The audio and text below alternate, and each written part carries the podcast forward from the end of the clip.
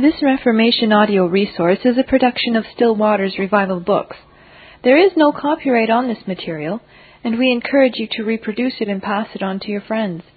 Many free resources, as well as our complete mail order catalog containing classic and contemporary Puritan and Reformed books at great discounts, is on the web at www.swrb.com.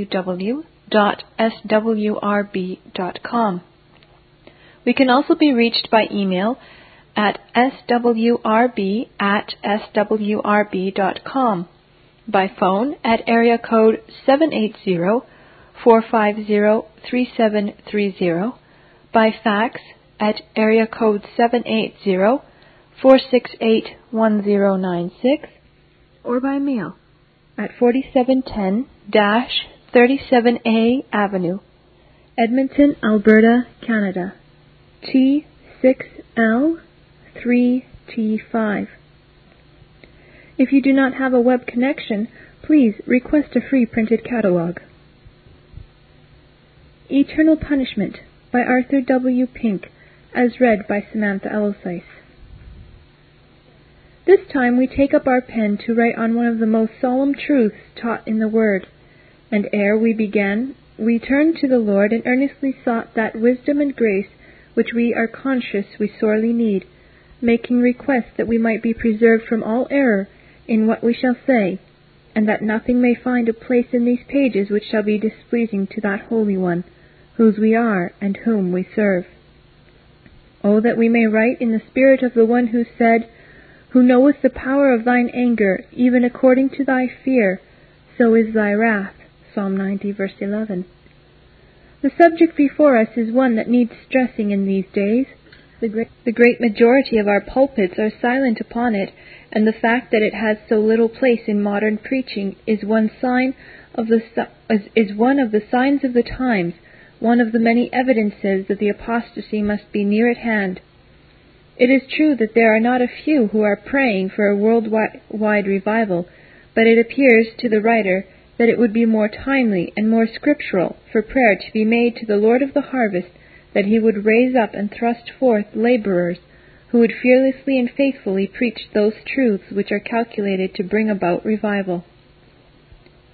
While it is true that all genuine revivals come from God, yet he is not capricious in the sending of them.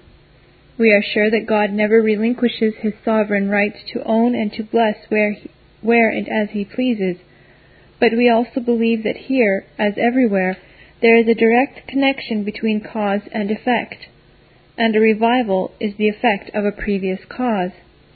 A revival, like a genuine conversion, is wrought of God by means of the Word, the Word applied by the Holy Spirit, of course. Therefore, there is something more needed on our part than prayer. The Word of God must have a place, a prominent place, the prominent place. Without that, there will be no revival, whatever excitement and activities of the emotions there may be. It is the deepening conviction of the writer that what is most needed today is a wide proclamation of these of those truths which are the least acceptable to the flesh. What is needed today is a scriptural setting forth of the character of God, his absolute sovereignty, his ineffable holiness, his inflexible justice, his unchanging veracity, what is needed today is a scriptural setting forth of the condition of the natural man, his total depravity, his spiritual insensibility, his inveterate hostility to God, the fact that he is condemned already, and that the wrath of a sin hating God is even now abiding upon him. What is needed today is a scriptural setting forth of the alarming danger in which sinners are the indescribably awful doom which awaits them, the fact that if they follow only a little further their present course, they shall most certainly suffer the due, due reward of their iniquities. What is needed today is a scriptural setting forth of the nature of that punishment which awaits the lost, the awfulness of it, the hopelessness of it, the unendurableness of it, the endlessness of it. It is because of these convictions that by pen as well as by voice we are seeking to raise the alarm. It may be thought that what we have said in the above paragraph stands in need of qualification. We can imagine some of our readers saying, Such truths as these may be needed by the lost, but surely you do not wish to be understood as saying that these subjects ought to be pressed upon the Lord's people.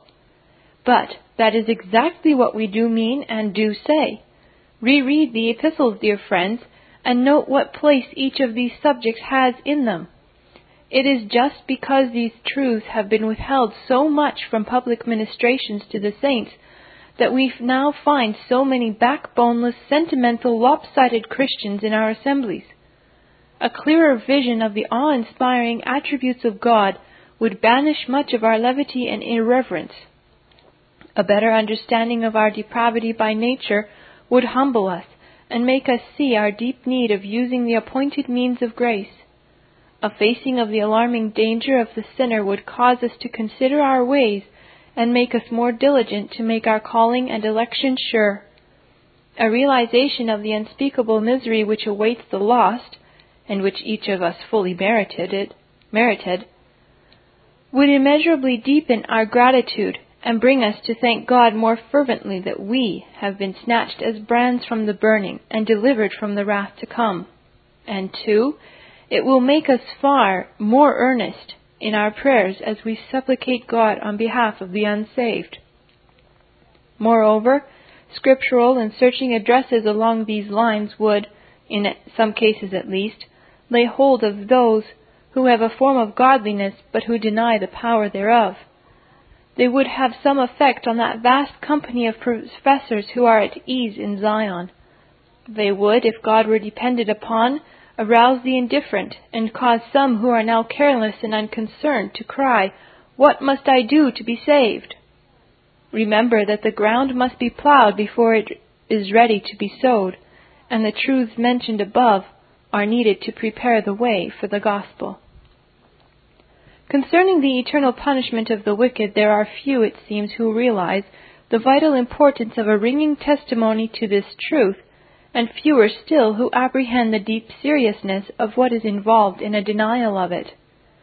The importance of a clear witness to this doctrine may be seen by noting what a prominent place it holds in the Word, and contrariwise, the seriousness of denying it is evidenced by the fact that such a denial is a rejection of God's truth.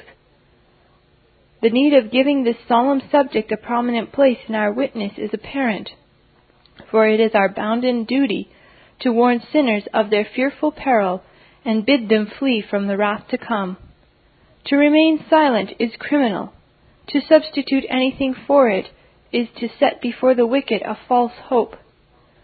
The great importance of expounding this doctrine freely and frequently also appears in that Accepting the cross of Christ, nothing else so manifests the heinousness of sin, whereas every modification of eternal punishment only serves to minimize the evil of it. We propose to deal with our present theme under the following divisions. First, we shall examine briefly some of the leading objections brought against the truth of eternal punishment. Second, we shall classify various passages which treat of the destiny of the lost showing that death seals the sinner's doom, that his condition is then beyond hope, that the punishment awaiting him is interminable. Third, we shall examine those scriptures which throw light upon the nature of the punishment which awaits the lost.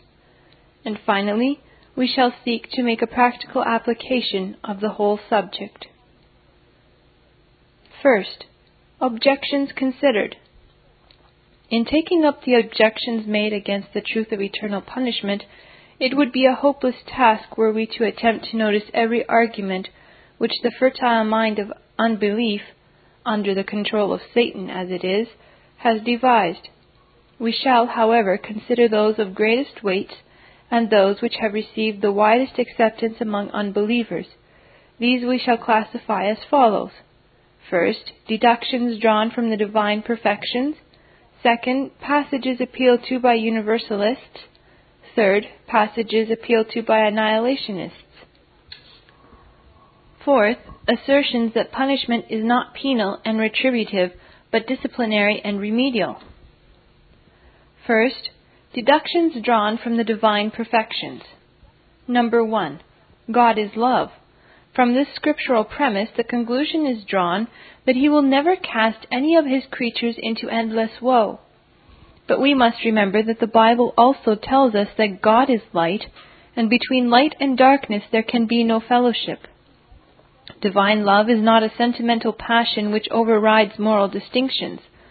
God's love is a holy love, and because it is such, he hates all evil. Yea, it is written, Thou hatest all workers of iniquity. Psalm 5, verse 5. Startling as it may sound, it is nevertheless a fact that the Scriptures speak much more frequently of God's anger and wrath than they do of his love and compassion. Let anyone consult Young's or Strong's Concordance, and they may verify this for themselves. To argue then that because God is love, he will not inflict eternal torment on the wicked is to ignore the fact that God is light and is to asperse his holiness. Number two, God is merciful. Man may be a sinner and holiness may require that he should be punished, but it is argued that divine mercy will intervene, and if the punishment be not entirely revoked, it is imagined that the sentence will be modified and the term of punishment be shortened. We are told that the eternal torment of the lost cannot be harmonized with a God of mercy. But if by mercy the but if by the mercy of God be meant that he is too tender hearted to apportion such miseries to his creatures, then we might as logically reason that seeing God's mercy, like all his attributes, is infinite, therefore none of his creatures will be permitted to suffer at all. Yet this is manifestly erroneous. Facts deny it. His creatures do suffer, ofttimes excruciatingly, even in this life. Look out on the world today and mark the untold misery which abounds on every hand, and then remember that, however mysterious all this may be to us, nevertheless it is all permitted by a merciful God. So too read in the Old Testament the accounts of the deluge, the destruction of Sodom and Gomorrah by fire and brimstone from heaven, the plagues upon Egypt, the judgments which were visited upon Israel, and then bear in mind that these were not prevented by the mercy of God. To reason then that because God is merciful he will not cast into the lake of fire everyone whose name is not found written in the book of life is to fly in the face of all God's judgments in the past. Number three, God is just. It is often said that it would be unjust for God to sentence any of his erring creatures to eternal perdition. But who are we to pass judgment upon the justice of the decisions of the All Wise? Who are we to say what is consistent or inconsistent with God's righteousness? Who are we to determine what shall be best, what shall best vindicate the divine benevolence or equity? Sin has so enfeebled our power of righteous judgment so darkened our understanding, so dulled our conscience, so perverted our wills, so corrupted our hearts, that we are quite incompetent to decide. We are ourselves so infected and affected by sin that we are altogether incapable of estimating its due merits. Imagine a company of criminals passing judgment on the equity and goodness of the law which had condemned them. The truth of the matter is and how often is, is it lost sight of, that God is not to be measured by human standards. But have we realized that to deny the justice of eternal punishment is also to repudiate the grace of God? If endless misery be unjust, then exemption from it must be the sinner's right, and if so, his salvation could never be attributed to grace, which is unmerited favor. Moreover, to deny the justice of eternal punishment is to fly in the face of Christian consciousness, which universally witnesses to the fact that punishment, and only punishment, is all that each of us deserves. Moreover, if the sinner has despised and rejected eternal happiness, is there any reason why he should complain against the justice of eternal misery? Finally, if there is an infinite evil in sin, as there is, then infinite punishment is its due reward. Number four, God is holy. Because God is infinitely holy, he regards sin with infinite abhorrence. From this scriptural premise, it has been erroneously concluded that Therefore, God will ultimately triumph over evil by banishing every last trace of it from the universe. Otherwise, it is said, his moral character is gone. But against this sophistry we reply, God's holiness did not prevent sin entering his universe, and he has permitted it to remain all these thousands of years. Therefore, a holy God can and does coexist with a world of sin. To this it may be answered, there are good and sufficient reasons why sin should be allowed now. Quite so is our rejoinder. And who knows what these reasons are? Conjecture we may, but who knows? God has not told us in His Word. Who then is in the position to say that there may not be eternal reasons, necessities, for the continued existence of sin? That God will triumph over evil is most certainly true. His triumph will be manifested by incarcerating every one of his foes in a place where they can do no more damage and where in their torments his holy hatred of sin will shine forever and ever. The lake of fire, so far from witnessing to Satan's victory, will be the crowning proof of his utter defeat. Secondly, the passages appealed to by universalists. Universalists may be divided broadly into two classes those who teach the ultimate salvation of every member of Adam's race, and those who affirm the ultimate salvation of all creatures, including the devil, the fallen angels, and the demons.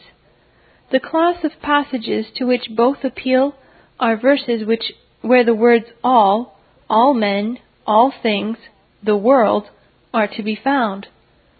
The simplest way to refute their contentions on these passages is to show that such terms are restricted, usually modified by what is said in the immediate context. The issue raised by Universalists narrows itself down to the question of whether all men and all things are employed in passages which, which speak of salvation in a limited or unlimited sense. Let us then point to a number of passages where these general terms occur, but where it is impossible to give them an absolute force or meaning. And there went out unto him all the land of Judea, and they of Jerusalem, and were all baptized of him in the river of Jordan, confessing their sins. Mark 1 verse 5. And as the people were in expectation, and all men mused in their hearts of John, whether he were the Christ or not. Luke 3:15. And they came unto John and said unto him, Rabbi, he that was with thee beyond Jordan, to whom thou bearest, behold, the same baptizeth, and all come to him. John 3 verse 26. And early in the morning he came again to the temple, and all the people came unto him, and he sat down and taught them. John 8 verse 2. For thou shalt be his witness unto all men of what thou hast seen and heard. Acts 22:15. Ye are our epistle written in our hearts, known and read of all men. 2 Corinthians 3 verse 2. In none of the above passages has all, all men, or all the people an unlimited scope. In each of those passages, these general terms have only a relative meaning.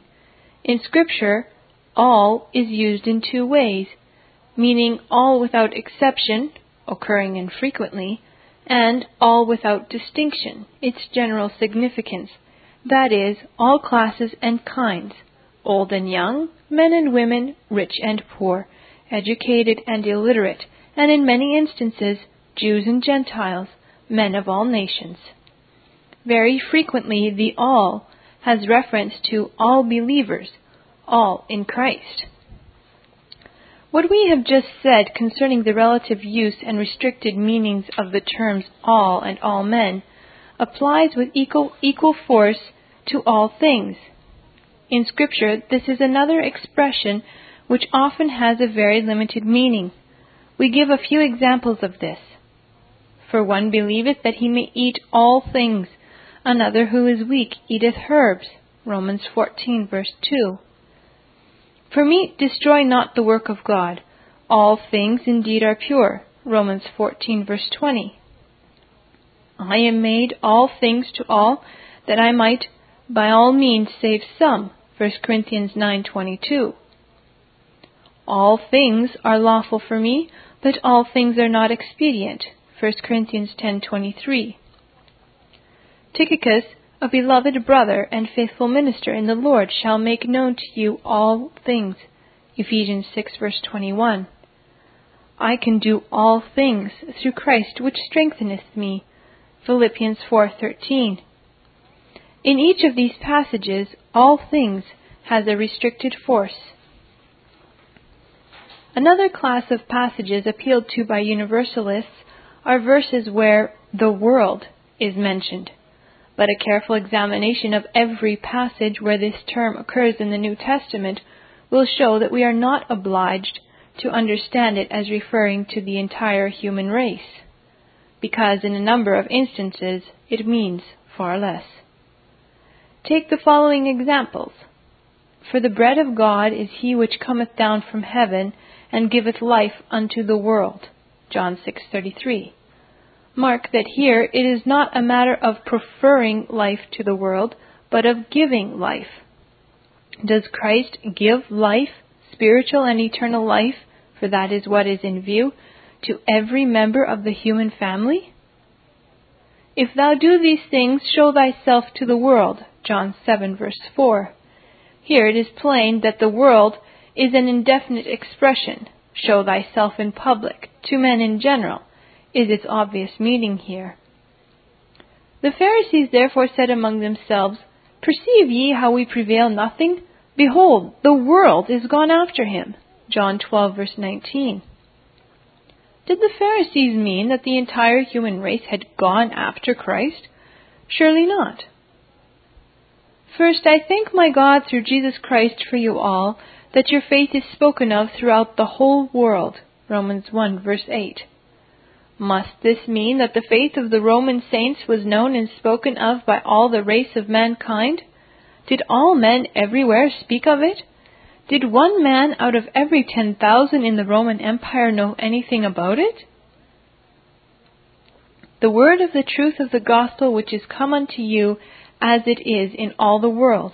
Colossians 1 verse 5 and 6.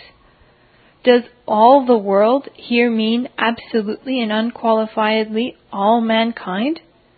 Had all men everywhere heard the gospel? Surely the meaning of this verse is that the gospel, instead of being confined to the land of Judea and the lost sheep of the house of Israel, had gone forth abroad without restraint into many places. And all the world wondered after the beast. Revelation 13 verse 3. That the reference here cannot be to all men without exception, we know from other scriptures. It will be seen then from the passages cited above that there is nothing in the words themselves which compel us to give an unlimited meaning to all men, all things, the world. Therefore, when we insist that the world which is saved and the all men who are redeemed are the world of believers, and the all men who receive Christ as their personal Savior, instead of interpreting the Scriptures to suit ourselves, we are explaining them in strict harmony with other passages. On the other hand, to give these terms unlimited scope and to make them mean all without exception is to interpret them in a way which manifestly clashes with the many passages which plainly teach there are those who will be finally lost. One other remark may be made upon universalism before turning to our next subdivision, and that is the very fact that universalism is so popular with the wicked is proof irresistible that it is not the system taught in the Bible. 1 Corinthians 2 verse 14 tells us, The natural man receiveth not the things of the Spirit of God, for they are foolishness unto him, neither can he know them because they are spiritually discerned that the natural man does receive the teaching that everyone will ultimately be saved is a sure sign it does not belong to the things of the Spirit of God. The wicked hate the light, but love the darkness. Hence they deem as foolishness the truth of God and reject it, They esteem as reasonable the devil's lies and greedily devour them. Number three, passages appealed to by the annihilationists. Truth is one, consistent, eternally unchanged. Error is hydra headed, inconsistent, and contradictory, ever varying in its forms. So determined are men to persuade themselves that the eternal punishment of the wicked is a myth, the enmity of the carnal mind has devised a variety of ways of ridding themselves of this truth which is so hateful to them. God hath made man upright, but they have sought out many inventions.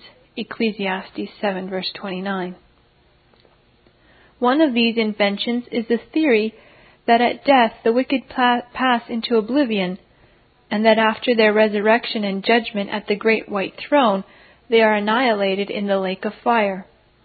Incredible as this view appears, nevertheless it has had and still has many advocates and adherents. And what is even more unthinkable, the Word of God is appealed to in support of it. It is because of this that we make a brief notice of it here. The first class of passages to which they appeal are verses where death is mentioned. Death is regarded in the most absolute sense. Death they take to mean, to mean the passing from existence into non existence, an utter extinction of being. Death is applied to the soul as well as the body. How then is this error to be met? We answer, by an appeal to God's Word, the meaning of a word is to be defined not from its derivation, not from its employment by heathen writers, not from the definition supplied by a standard English dictionary, nor from the lexicons, but from its usage in the Holy Scriptures. What then does death mean as used by the Holy Spirit? Let us turn first to 1 Corinthians 15, verse 36. Thou fool, that which thou sowest is not quickened except it die. Here is the Holy Spirit's illustration and type of the death and resurrection of a believer. Now, does the living germ in the seed sown become extinct before it brings forth fruit? Surely not. There is a decaying, of course, of its outer shell, and therein lies the analogy with the death of man. But the living germ within dies not, otherwise there could be no harvest. Death, then, according to this illustration of the Holy Spirit, is not annihilation. The same illustration was used by our Lord. Said he, Except a corn of wheat fall into the ground and die, it abideth alone. But if it die, it bringeth forth much fruit. John 12, verse 24. The stalk and ear of corn in a harvest time are but the life germ fully developed. So it is with man. The body dies, the soul lives on. Note how this comes out unmistakably in the Saviour's words as recorded in Matthew 10:28. And fear not them which kill the body, but are not able to kill the soul, but rather fear him which is able to destroy both soul and body in hell. The soul man is unable to kill, but God is able, and mark carefully the distinction, to destroy, not kill, both soul and body in hell. As the word destroy is another word misused and, and erroneously defined by the annihilationists, a few words must be said upon it. As used in Scripture, the words destroy, destruction, perish, etc., never signify cessation of existence. In Matthew 10, verse 6, one of the principal Greek words for destroyed is rendered the lost sheep of the house of Israel. Those Israelites had not ceased to be, but were away from God. In Mark 2:22, the same word is translated marred in connection with bottles of skins which the new wine burst. So too the word perish never signifies annihilation in scripture. In 2 Peter 3 verse 6 we read, The world that then was, being overflowed with water, perished the world that perished, whether the reference be to the pre Adamic earth, or the world destroyed by the flood, was not reduced to nothing. When, then, Scripture speaks of the wicked as perishing and as being destroyed, It is in order to expose the error of those who assert that they have a gospel for those who die unsaved. That the wicked have perished excludes all hope of their subsequent salvation. 1 Timothy 5 verse 6 tells us there is a living death even now. She that liveth in pleasure is dead while she liveth. So will there be in eternity. The absurdity and unscripturalness of annihilationism is easily exposed. If at death the sinner passes out of existence, why resurrect him in order to annihilate him again? Scripture speaks of the punishment and torment of the wicked, but anyone can see that annihilation is not these. If annihilation were all that awaits the wicked, they would never know that they had received their just deserts and the due reward of their iniquities. Scripture speaks of degrees of punishment for the lost, but annihilation would make this impossible. Annihilation would level all distinctions and ignore all degrees of guilt. In Isaiah 33 verse 14, we are told, Who among us shall dwell with the devouring fire? Who among us shall dwell with everlasting burnings? So far from sinners being annihilated, they shall dwell with the, with the devouring fire. Scripture speaks again and again of the wailing and gnashing of teeth of those who are cast into hell, and this at once gives the lie to those who affirm extinction of being. Number four, the theory that the punishment of the wicked is disciplinary and remedial. There are those who allow that the wicked will be cast into hell, and yet they insist that the punishment is corrective rather than retributive a sort of Protestant purgatory is invented, the flames of which are to be purifying rather than penal. Such a conception is grossly dishonoring to God. Some who hold this view make a great pretense, pretense of honoring Christ, yet in reality they greatly dishonor him. If men who died rejecting the Savior are yet to be saved, if the fires of hell are to do for men what the blood of the cross failed to effect, then why was the divine sacrifice needed at all?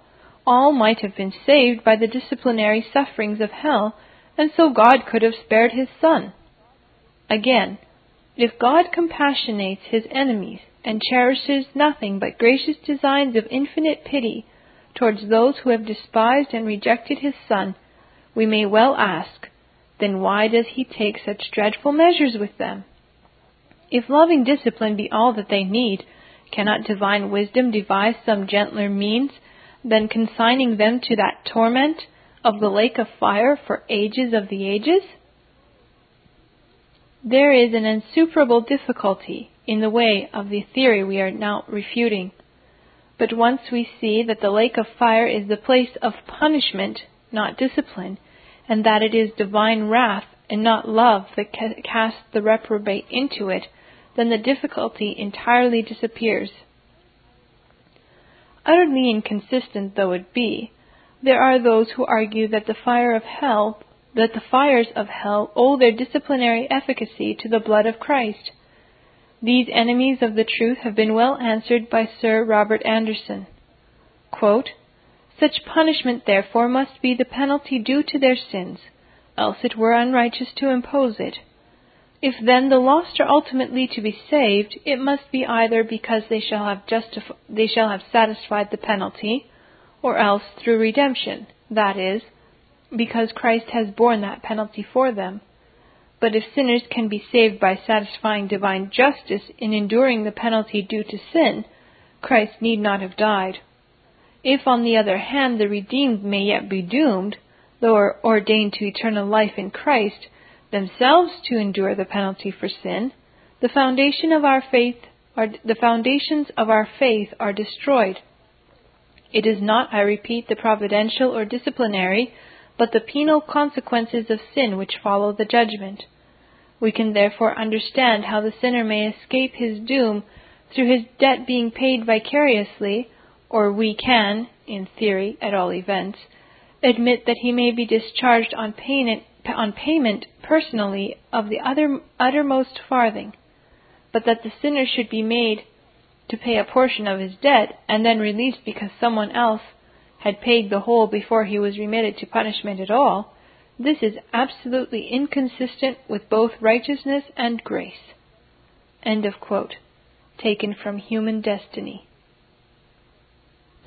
Again, if it be true that the damned in the lake of fire are still the objects of divine benevolence, that as the creatures of his hand the Lord still looks upon them when, with the most benign regard, and the unquenchable fire is nothing more than a rod in the hand of a wise and loving Father, we ask, how can this be harmonized with the manner in which Scripture uniformly speaks of unbelievers? God has not left us in ignorance of how He regards those who have open, openly and persistently defied Him.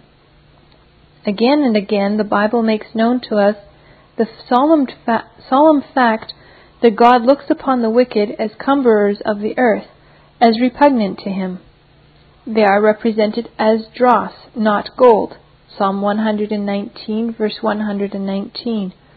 As worthless chaff, Matthew 3, verse 12. As vipers, Matthew 12, verse 34.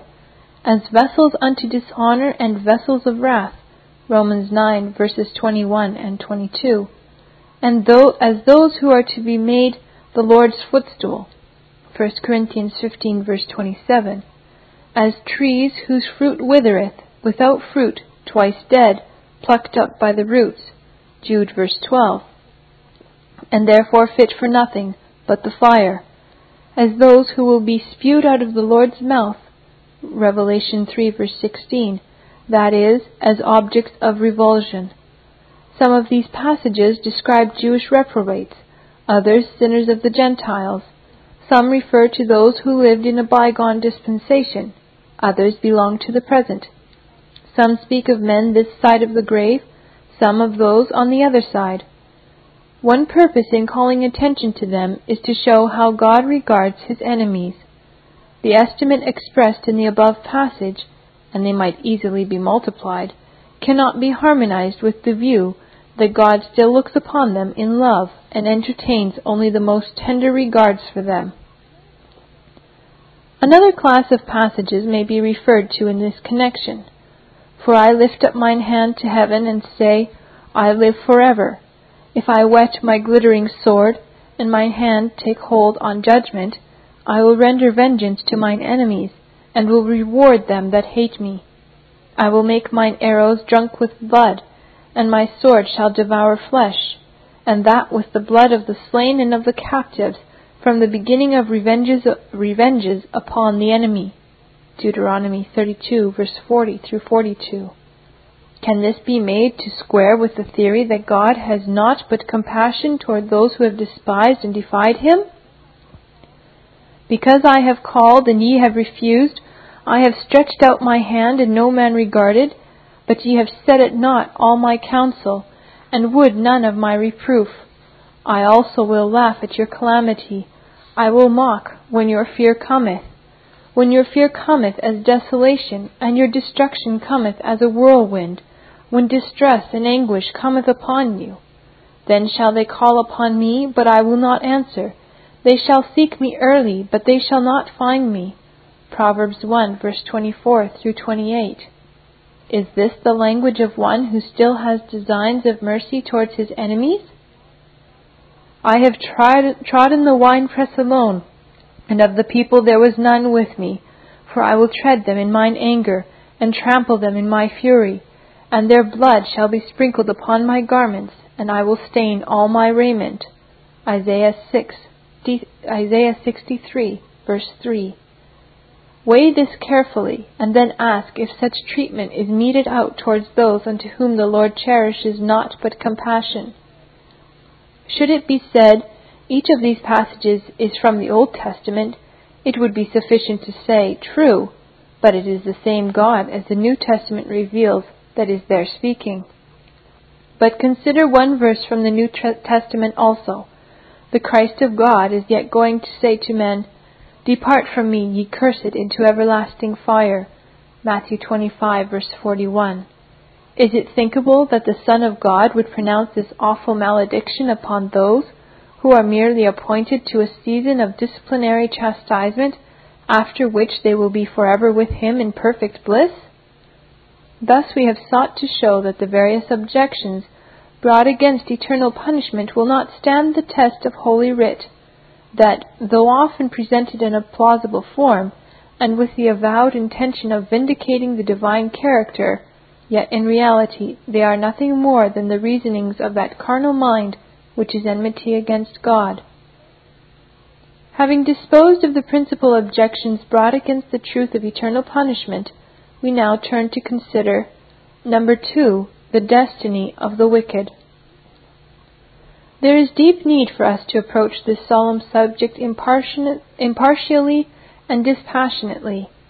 Let writer and reader cry earnestly to God that all prejudices and preconceptions may be removed from our minds. It ill becomes us to sit, to sit at the feet of infinite wisdom, determined to hold fast to our foregone conclusions. Nothing can be more insulting to God than to presume to examine His Word, professing a desire to learn His mind, when we have already settled to our own satisfaction what it will say. Someone has said that we ought to bring our minds to the Scriptures as blank paper is brought to the printing press, that it may receive only the impress of the type. May such grace be vouchsafed to us all that we may ever present our minds to the Holy Spirit's teaching that only the impress may be left which God has designed. May our only desire be to hear, What saith the Lord? First, the certainty of their judgment. It is written, It is appointed unto men once to die, but after this the judgment. Hebrews 9 verse 27. This is one of the many verses which refute the errors of the annihilationists who make the judgment of the sinner to be itself death. But here death and judgment are clearly distinguished. The one follows the other. The fact of a future judgment for sin is established by numerous passages. In Ecclesiastes 11 verse 9 we read, Rejoice, O young man, in thy youth, and let thy heart cheer thee in the days of thy youth, and walk in the ways of thine heart and in the sight of thine eyes. But know thou that for all these things God will bring thee into judgment.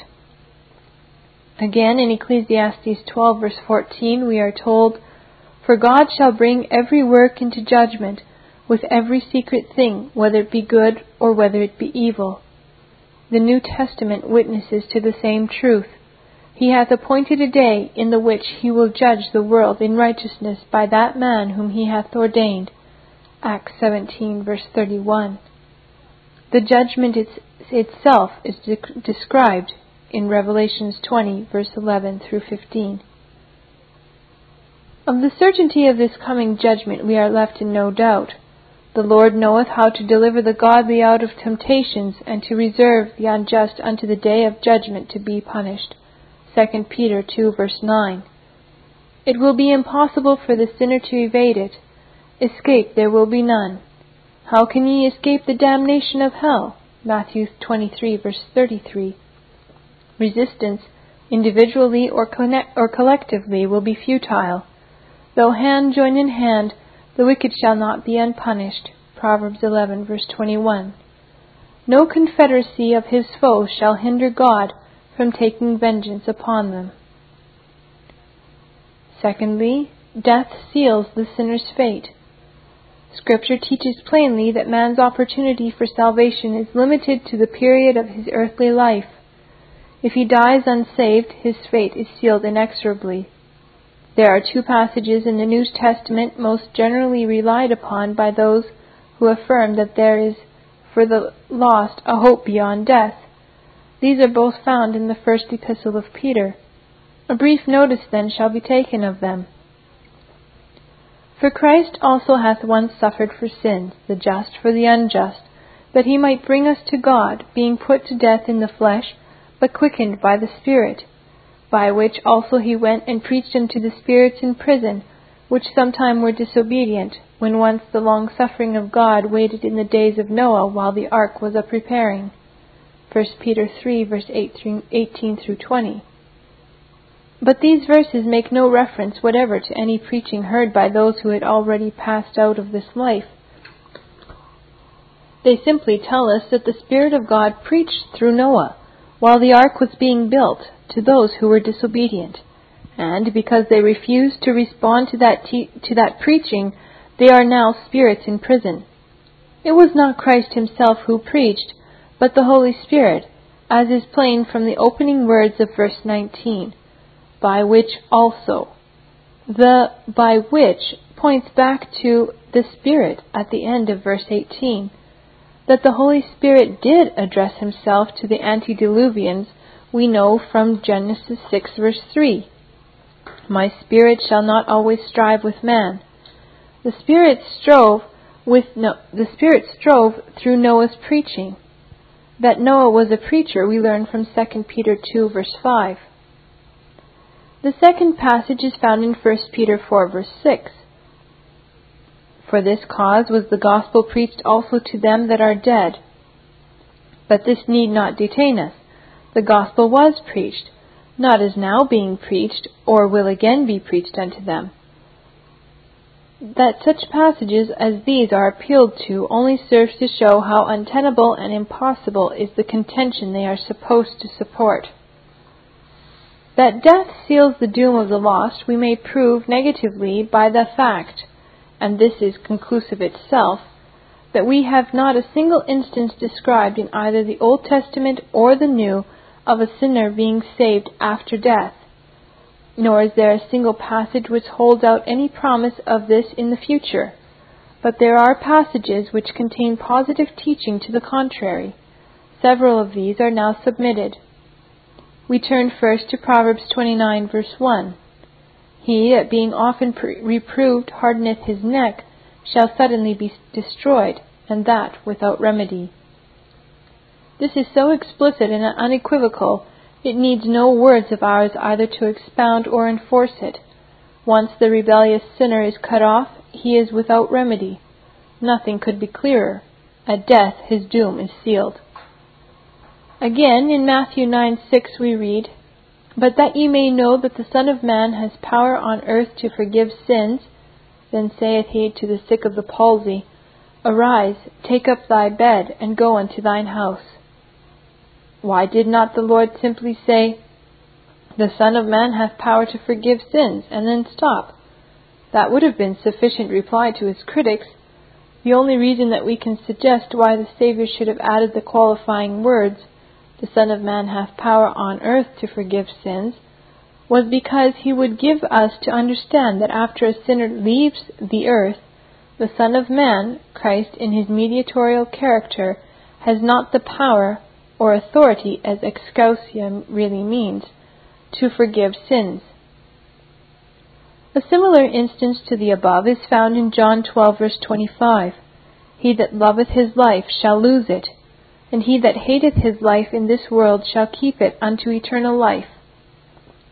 Notice that the antithesis would be complete without the restricting words in this world.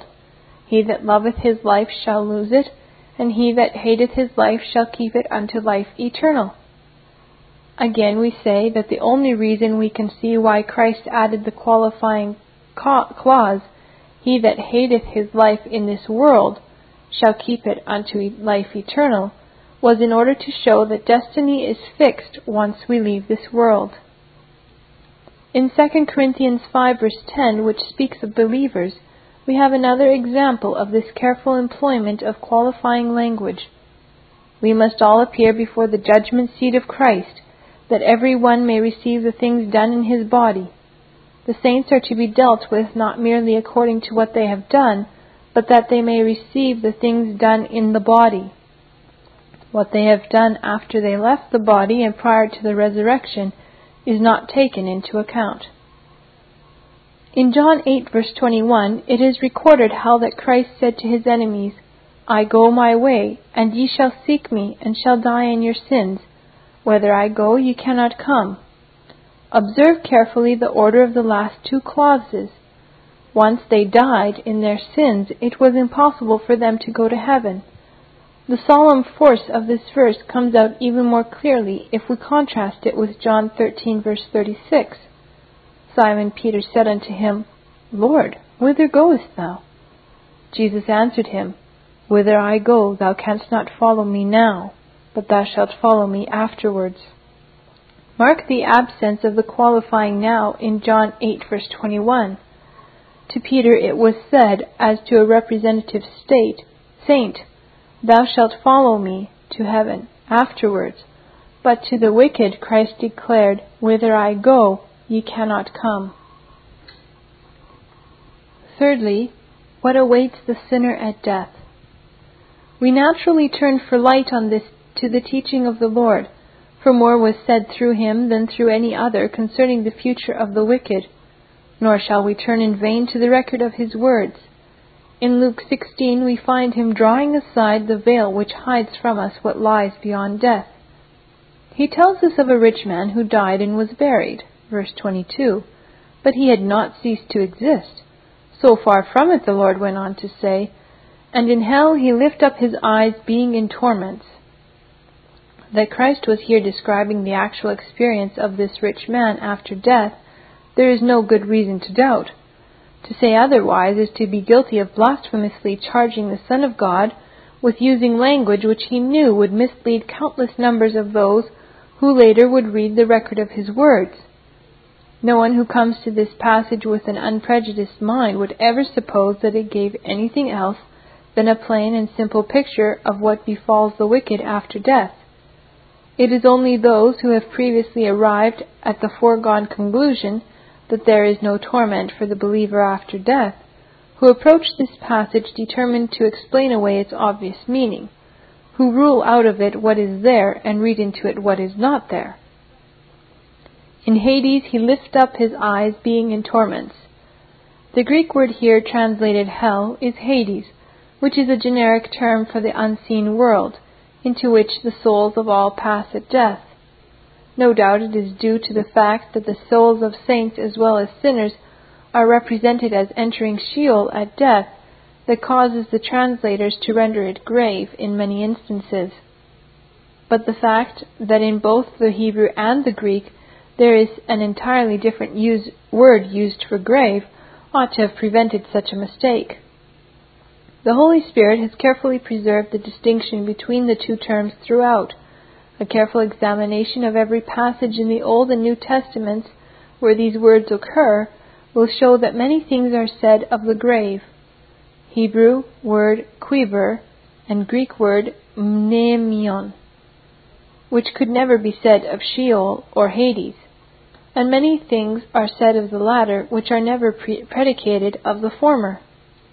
For example, both the Hebrew and Greek words for grave occur, occur in the plural again and again.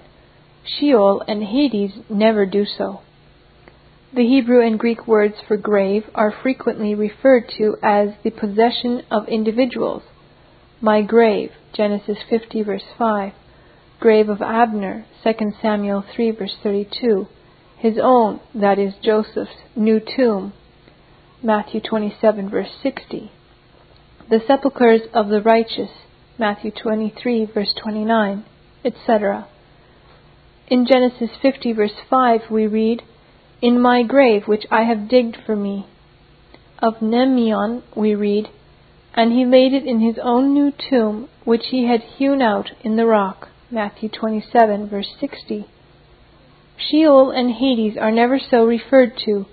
The body enters Quiver and Mnemeion, but it is never said to enter Sheol or Hades.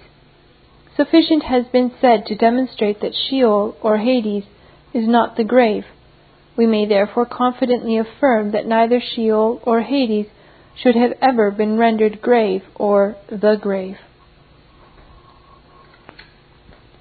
Hades refers to the same place as Sheol.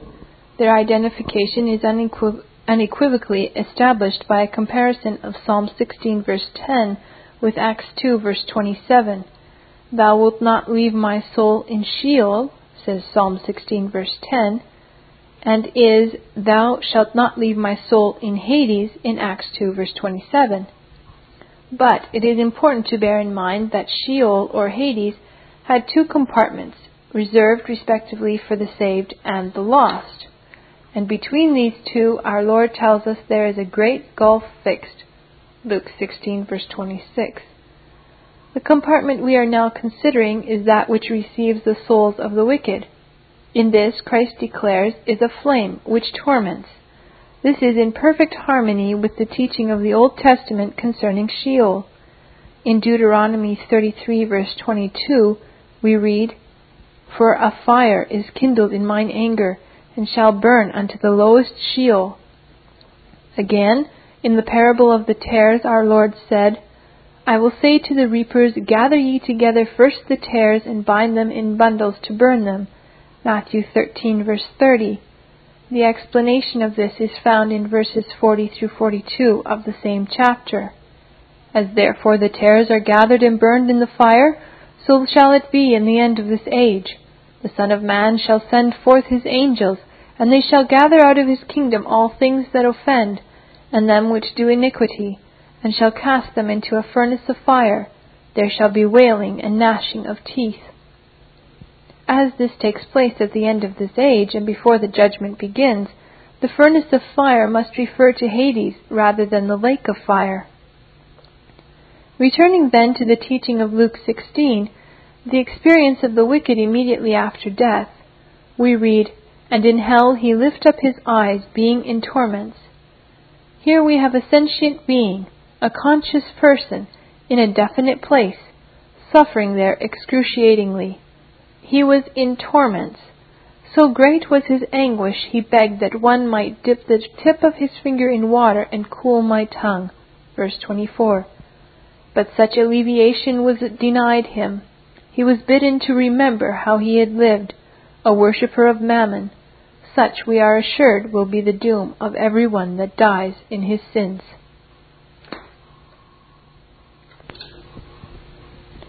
Number four, the utter hopelessness of the lost. Thus far we have seen, first, that the judgment of the wicked is certain. Second, that death seals their doom.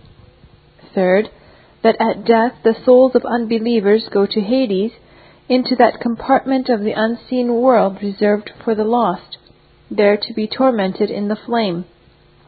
There they remain until the judgment when they shall be resurrected and brought before the great white throne to receive their final sentence. We therefore devote a separate section to show that after the wicked are brought out of Hades, there is even then no hope whatever of their salvation. The first scripture we appeal to in proof of this is John 5:29. All that are in the graves shall hear his voice and shall come forth, they that have done good unto the resurrection of life, and they that have done evil unto the resurrection of damnation. This is the solemn announcement of the Son of God. Let his words be well weighed. He here tells us briefly what awaits the sum total of the death of the dead. They are divided into two classes, they that have done good, and they that have done evil. For the one there is resurrection of life, for the other the resurrection of damnation. For evildoers there is no resurrection of probation and no resurrection of salvation, but simply and solely the resurrection of damnation. How this removes the very foundation on which any might desire to build a future hope for the wicked. In 1 Thessalonians 4 verse 13 we read, But I would not have you to be ignorant, brethren, concerning them which are asleep, that ye sorrow not, even as others which have no hope. Here the apostle draws a contrast between the Christian grieving over the death of believing loved ones and the heathen who mourn the loss of their dear ones.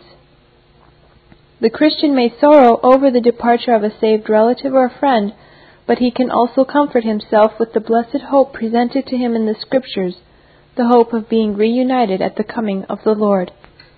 This hope the heathen and the unsaved in, and the unsaved in Christendom who mourn the loss of unsaved friends have not.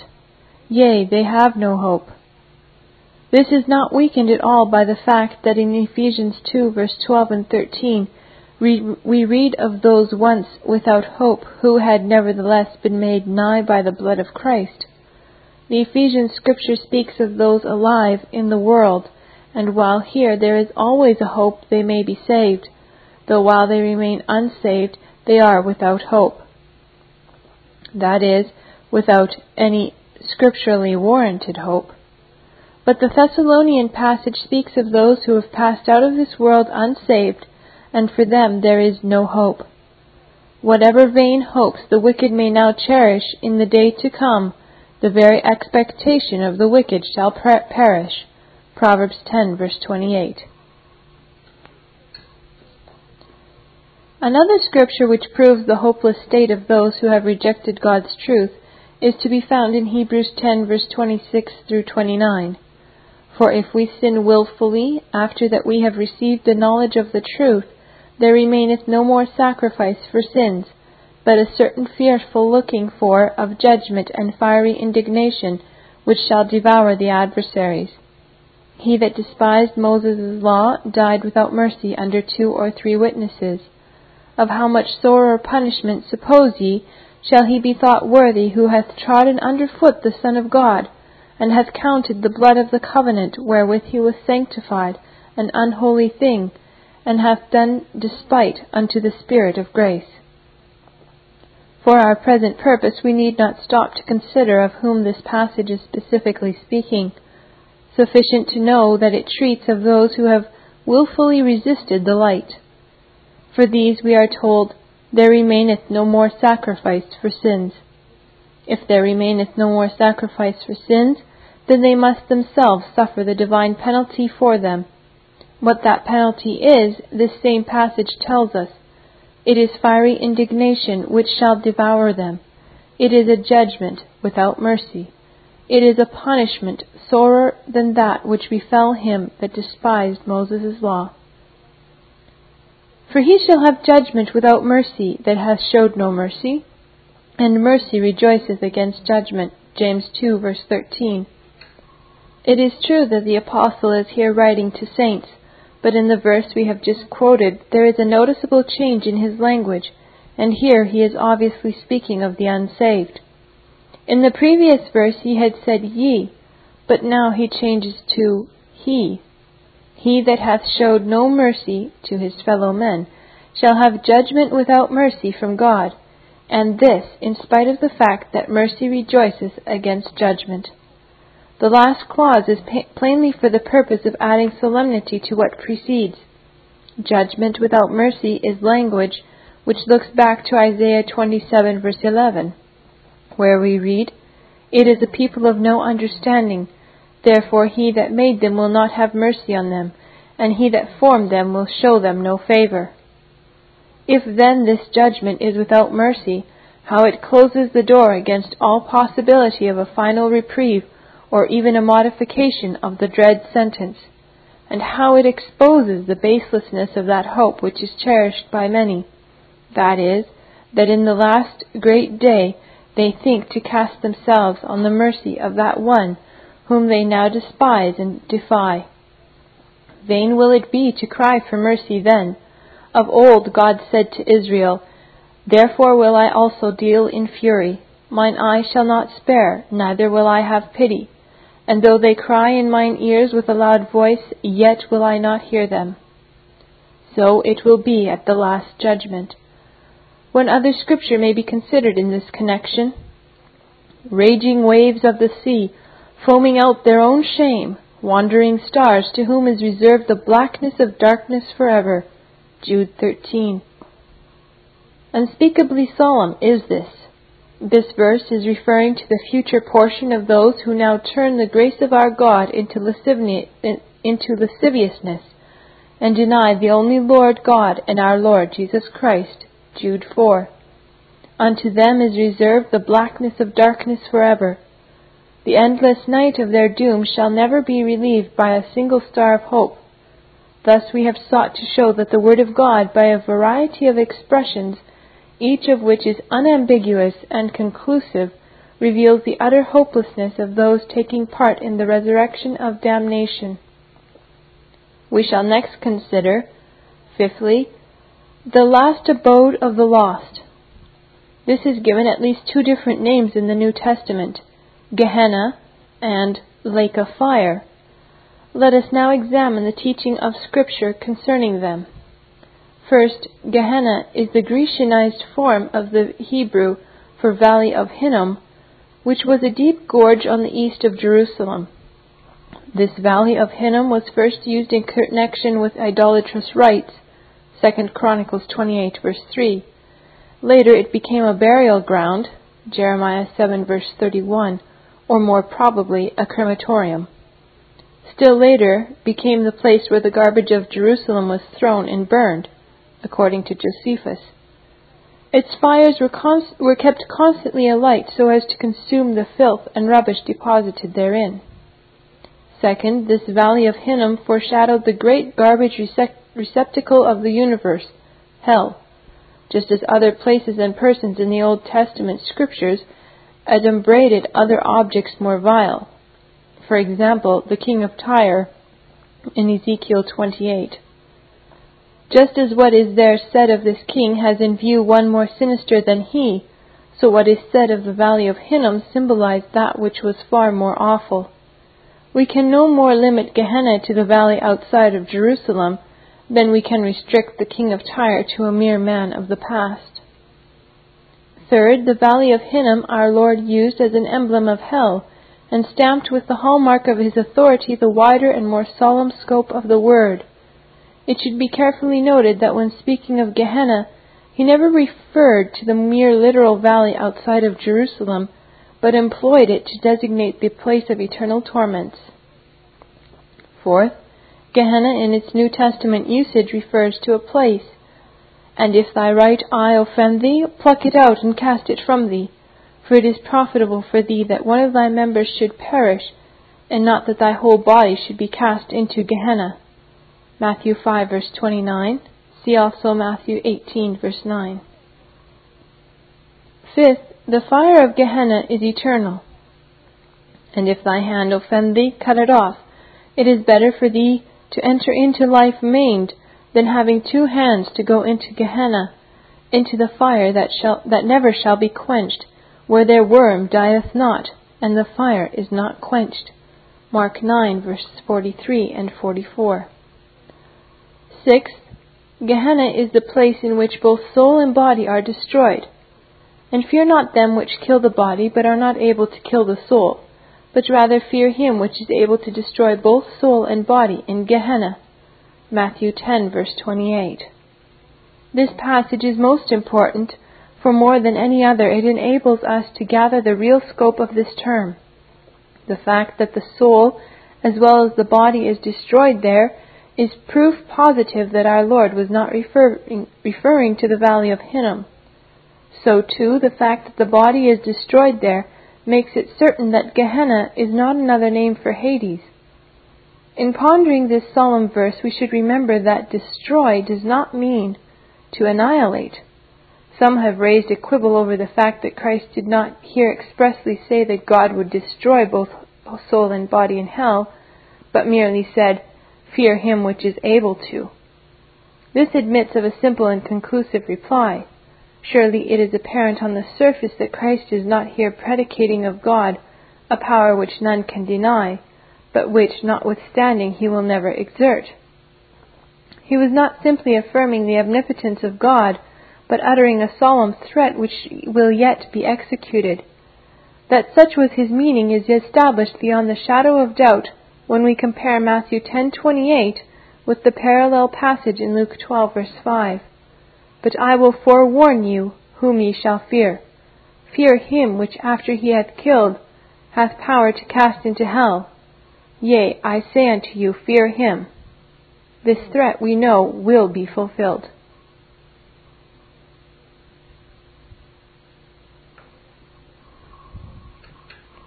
For the rest of the reading, Please continue to tape 2.